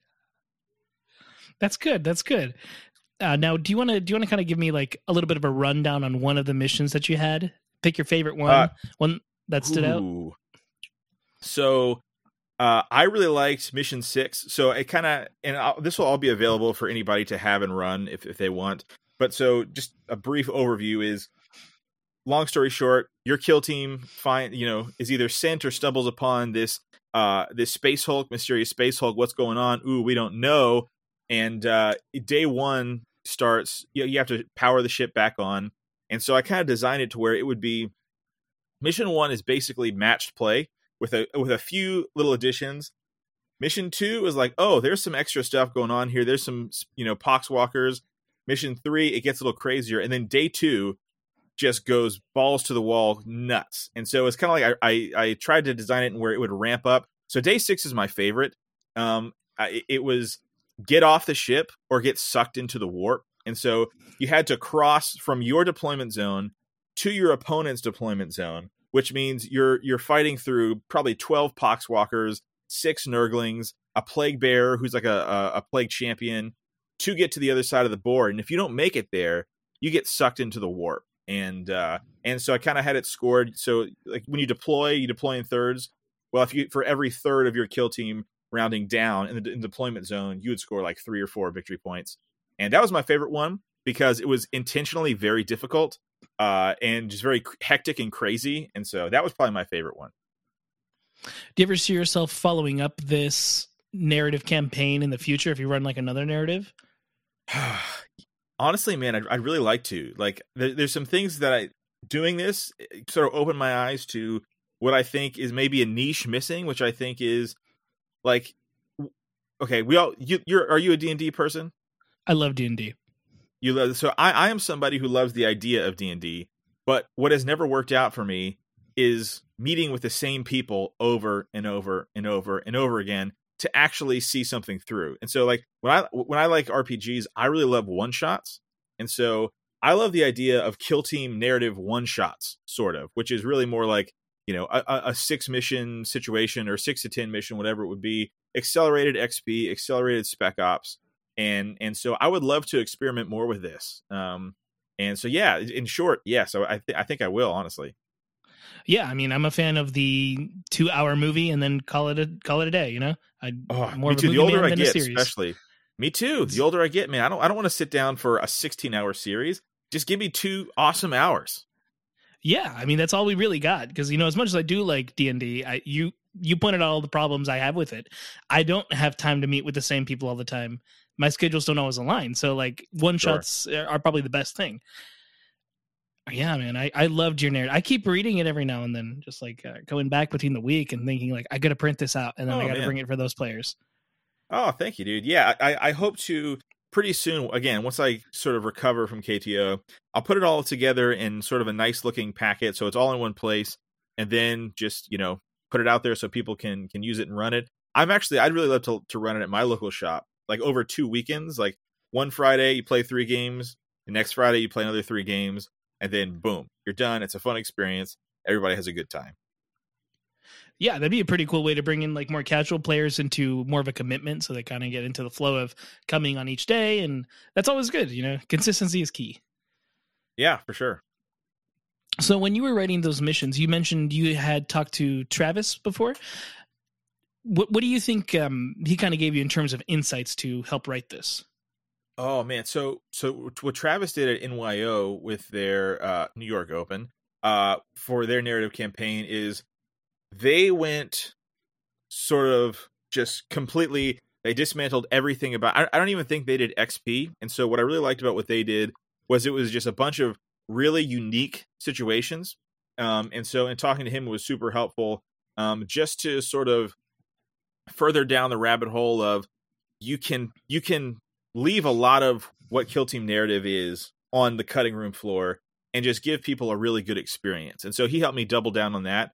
Um, what one mechanic that um, was built in because of uh, because of talking with Travis was the idea that um, like just the like gra- like poxwalkers, like your weakest NPCs, like they're hostile, don't get to roll any defense dice. That was a tip from Travis, and uh, and that was super helpful because without before that, I was struggling with having enough in you know hostiles on the board to where like when you fight zombies, you don't want to fight two zombies, you want to fight six zombies. But if Right. they're all rolling defense dice, it slows down the game, uh, and it also just you know they're not dying, and oh that sucks. Um, and so w- when you're not rolling defense dice for them, you know even a las gun can threaten one. So that was huge. That was really big from Travis, but also just helping me double down on the idea that yeah you can you can hack this apart. Like feel free to hack it apart and uh, and just give people a fun experience. And so with coming in you know, I, I'm coming off the heels of Sheldon Kill Team Stream, who's been, who, you know, has been just a really his championed Kill Team through the editions and and helped keep it alive and stuff. Shout out to Sheldon. Um, and so, but his narrative events are very much grounded in what the Kill Team narrative is in the book. And so, um, so I was coming in off that, so I wanted to honor that and keep the XP for people who maybe had played in one of his campaigns and were coming to this one. Um, so I kept the some core mechanics and accelerated it. Um, and then something that I got from uh, again, as soon as I found out that yeah, I said yes to to doing the campaign, the first people I hit up were um, uh, were, were Sean and Jace from the Once Upon a Kill Team podcast because they're they're they they're like basically exclusively narrative players. And I was like, all right, guys, I, I got some ideas, and they were really helpful to even just the setting of you know to help me flesh out the Space Hulk and the situation and the Inquisitor, um, and even like some of the core ideas were, were came from them, and so they were super helpful as well. Um, like both of them, so Travis and the can, you know, Once Upon a Kill Team guys were really helpful in just sort of locking into that narrative um, mindset. All right. Well, moving a little bit away from narrative, but still in the idea of running events. Do you think you're going to ever do competitive events, or just purely stick with narrative for now? Oh man, so so yeah, so I, I live in Florida, and I, I'm a Florida man. Um, and Florida has been a kill team desert. Yeah, it's, Florida has been a kill team desert in both editions. There's not much going on. Uh, in in in uh, like O- October or November, uh, GW is coming here with their Tampa Open, so that's pretty cool. There'll be a Oh, kill team yeah. there. Um, but in short, yes, and I I can't make an announcement quite yet. But if you're in Florida or in the surrounding areas, um, again, I, I work uh, at, at a the best hobby store, uh, you know, Warhammer store, wargaming store in the world, uh, Warpfire Minis. They love Kill Team. They want to support it, and so just stay tuned for maybe uh, maybe a tournament announcement. I'm going to be getting my feet wet in in TOing some competitive stuff because you know what, man. If if nobody else is going to do it, I guess it's got. I guess I have to do it. So that's that's the story of my life. Well, I guess I'll do it. That, that that'll be that'll be the title of my autobiography. Well, guess it's me. but it's in great hands. I mean, what- after you ran this event, I don't know if you could really do a bad job. Like I, I talked to Dakota oh, I'm sure too, I and he could goes, find a way. uh, he always says like, you know, if if I was going to trust anybody to run an event, I would trust Ben because he goes, I saw the narrative and I loved the way it was ran. Oh, so man. that that's really sweet coming from you guys who who like rock events and and and are killing it over there. So yeah, thank you guys. yeah, of course. I mean, we've got firsthand experience. Yeah. Yeah, I mean, well, see, I, I need to I need to talk to Dakota as well. Yeah, I, I need to pick your guys' brain a little bit because I'm glad my first TO experience was narrative because those players there's not as much at stake, you know, and uh, so that, that was a good I think intro to TOing. But yeah, so, so we'll we'll definitely have some events running this year and next year. So I can't announce anything quite yet, but I will be soon. So now let's go back to narrative. uh, The specific, the specific, not Pacific, the specific event that you ran. What were some of your favorite moments? Not just the missions, but maybe like the player base Oh. and the, all the actions you saw. So I have one, and it's the one that that actually won the best narrative moment award. So I, I had it was a it was an Inquisitor team. It was Star Striders, and it was then it Uh-huh. was um it was a Vetguard team, but they were proxied to to be like an inquisitorial situation. So you had the Rogue Mhm. Trader versus an Inquisitor, and and one one of the missions, the doors open and close randomly. This warp tainted machine spirit, and so turn one, two doors open, opening up a crazy like Star Strider airstrike turn one. And so uh, I, I believe it was uh, Dave, who, by the way, built a, a an, an incredibly uh, well thought out um, and well designed kill team narrative app. Um, and so so he drops a bomb, turn one, boom, like injures a bunch of the Vetguard team, which is actually an, an inquisitorial retinue. And then in like in a, in a moment of narrative, uh, you know, decision making, they were like, "Hey, actually, wait, we should be on the same side." And uh, and so they decided to instead of kill each other, the the Inquisitor threatened uh, the Rogue Trader with uh, maybe cutting off their supply, and uh, and they decided to fight the zombies off together. And that was my favorite moment that that I witnessed. I'm sure there was more, but I was there for that, and that blew my mind. I loved it. So that was my favorite moment. Yeah, I would not expect someone to ally with your literal opponent uh, to just make the story better, right? Yeah, and so that that that was just a really fun time. And nar- narrative, you know, players just who are you know willing to you know break the game to have more fun. I love that. I, I really love that I think that's definitely the spirit of narrative, and that's that's a good thing. for sure. Yeah, It is a unique experience, so you know it's it separates those who want to play competitively and those who want to have a good time, but kind of aim to win something. Yeah, yeah, for sure. And like we had three competitive players that I could think. Of, I think maybe even four, um, or or it might have even been five. Like there's just we we had a handful of really competitive players that were like, you know what, I just you know com- competitive is cool, but I want to try this out. I want to have fun. Um, and like I I I talked to a lot of um competitive players who who played in the comps that were like, dang dude, I, I wish I'd have been playing narrative because that you know you walk in in the narrative tent, people are belly laughing, like just having a good time and I, I heard that quite a bit. Like, oh, dang, I wish I would have signed up for narrative. So that was fun. That, that was pretty cool. Well, there was only a few slots for narrative, right? I think it was 16? Yeah, we had we had thirty, uh, we had thirty two, and we Oh, sold 16 out pretty quickly. Okay. Yeah, we had we had a few drops. I think we ended up around like twenty eight. Um, we had a few drops. We sold out pretty quick, and uh, yeah, I, I I'd love to do love to do more with with a bigger with, with you know with more slots open. Yeah, I'd love to see that too, and then maybe have kind of like um did a Imperium win or did the Chaos win in this mission, like the overall Yeah, kind of absolutely. thing, something like that. Yeah, Uh, that'll That'd take be- a little more cool. coordination, but uh, that's besides the point there. sure. Ooh. Well, yeah, I mean, you know, thank you for running that event. Thank you for drinking with me. Thank you for enjoying the Oh, food. anytime. You know, shout out. Oh yeah, great food, good time. Yeah. yeah. I mean, it was great, great to meet. And we, we, I think the only time we'd ever talked was on the on when I guested on your guys' podcast, and uh and we really know each other at that point. So yeah, it was great to great to meet and hang out, and it was a good time, man. Yeah, it's cool seeing everybody you don't normally see. Um, you know, I never met Glass before. I never really thought about it, and then getting to talk to him for the first time, getting to talk to you for the first time was probably my favorite thing too. Oh man, Yeah, I know. We had we had command point there. it was Uh, everybody. no, it was. It was. I'm- it was oh, Uh-huh. go ahead. no, go go ahead. ahead. No, I, was, I, even know what I was gonna say. You finish your thoughts. Sorry. I completely forgot the rest of the other people. There, was Oh. tons. Um, Everybody was there. people It was just there was it was almost everybody there. Um, my my my podcast host, my compatriots, Reese and Russ were not there, sadly. Um, but we had we had almost Sort- everybody sort from the Kill. Team world. They were sort of there. Oh yeah, yeah. yeah, Russ, they that was that was another one of my. Yeah, yeah. that was my my second favorite moment was you know was, was uh, Sheldon surprising me with um with with the legions of Russ. That was just so hilarious. Uh, yeah, l- love that. Great time.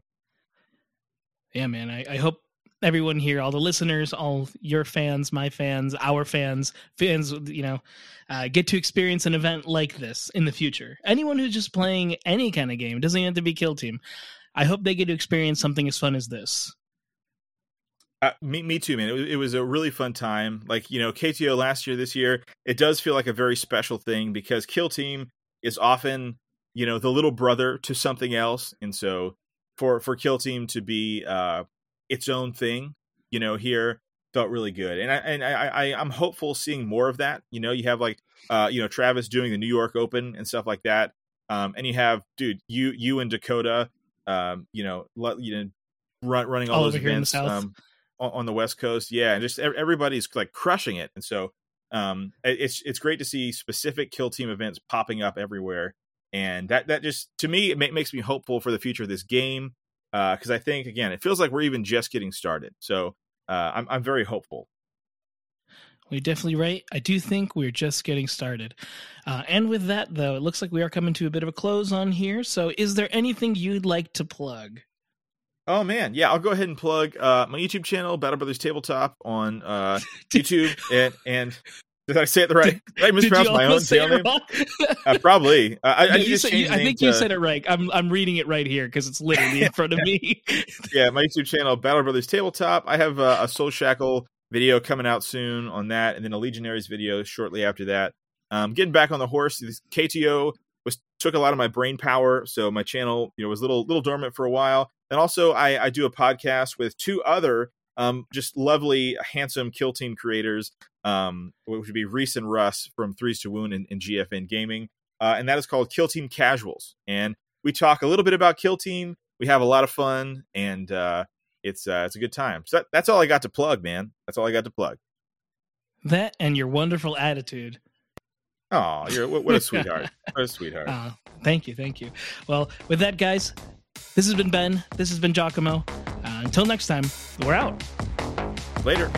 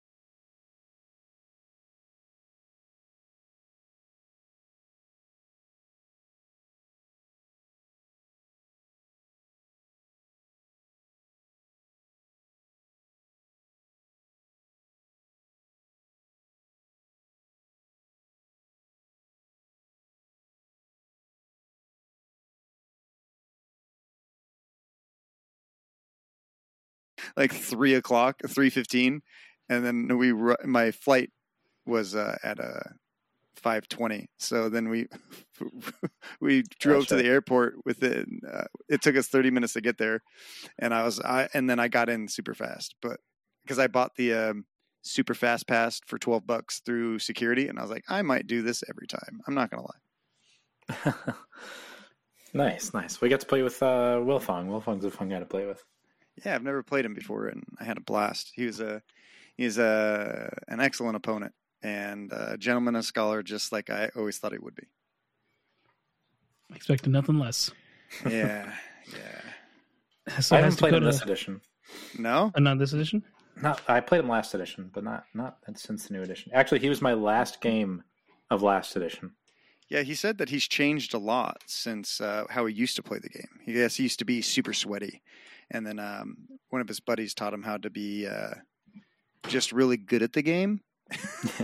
and and re- be really nice about it. So that's kind of. Oh, he was super nice when I played him at uh it was it was a tournament called Summer Slaughter.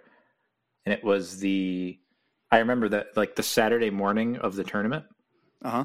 was when all the rules got like officially like put into the wild for the new edition. So it was like everybody there was like they knew this was pretty much it. Um it was a wild time. Yeah, I'm. Uh, um, that's pretty exciting. I I only played in like one competitive event uh, last edition. It was towards the towards the end, and it was literally the event right before COVID. It was LVO, and Oh yeah, yeah, uh, that was that was exciting. I attended zero events in first edition. I wasn't competitive back then. Uh, I mean, I'm not really competitive now either, but you know, it was a very different game. So very different, game. It's, mi- it's, it was more mini 40k than I really else. I really liked the old edition. I'm not gonna lie. Uh, Oh, me I too. also- I feel like I'm not allowed to say that, but I you did can say like it. Uh, it's, mean- a, it's a it's a hot take, but that's fine. It's super valid. Um, the old game, I still think is like viable to this day in like funness, hundred percent. Um, I just think that no one's going to play it because we're getting Yeah. we're consistently getting new rules and new models for the new edition, right? So like, why would you go back and play something that isn't being supported anymore? So Hundred percent. Totally That's agree. exactly right.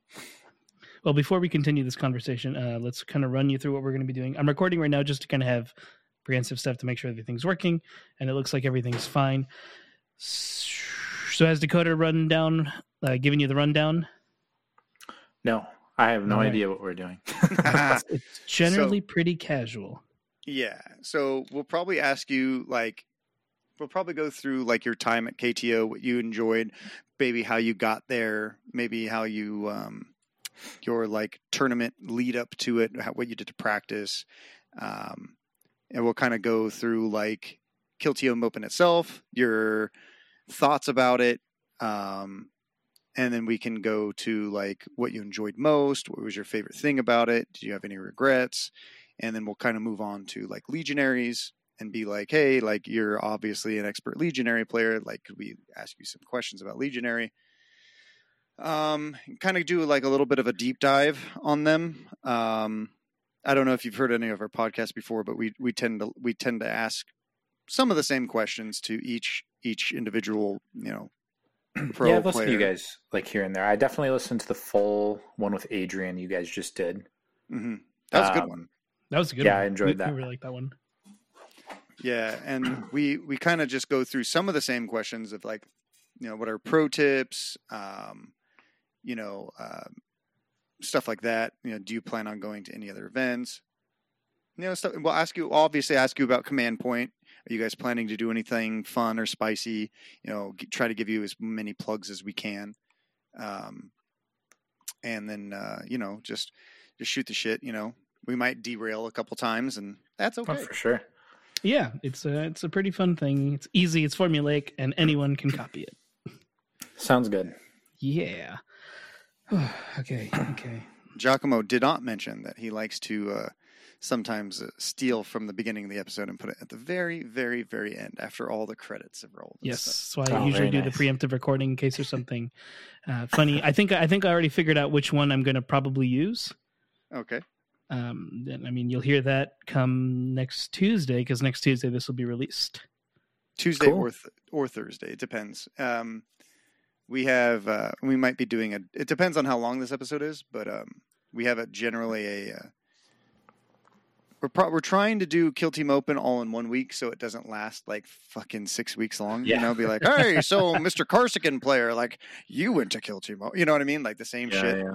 I'd kill myself after a while. yeah, I feel that. Yep, we, we only need one one main one, then a secondary one, and then maybe we'll come back with a bonus one in the future.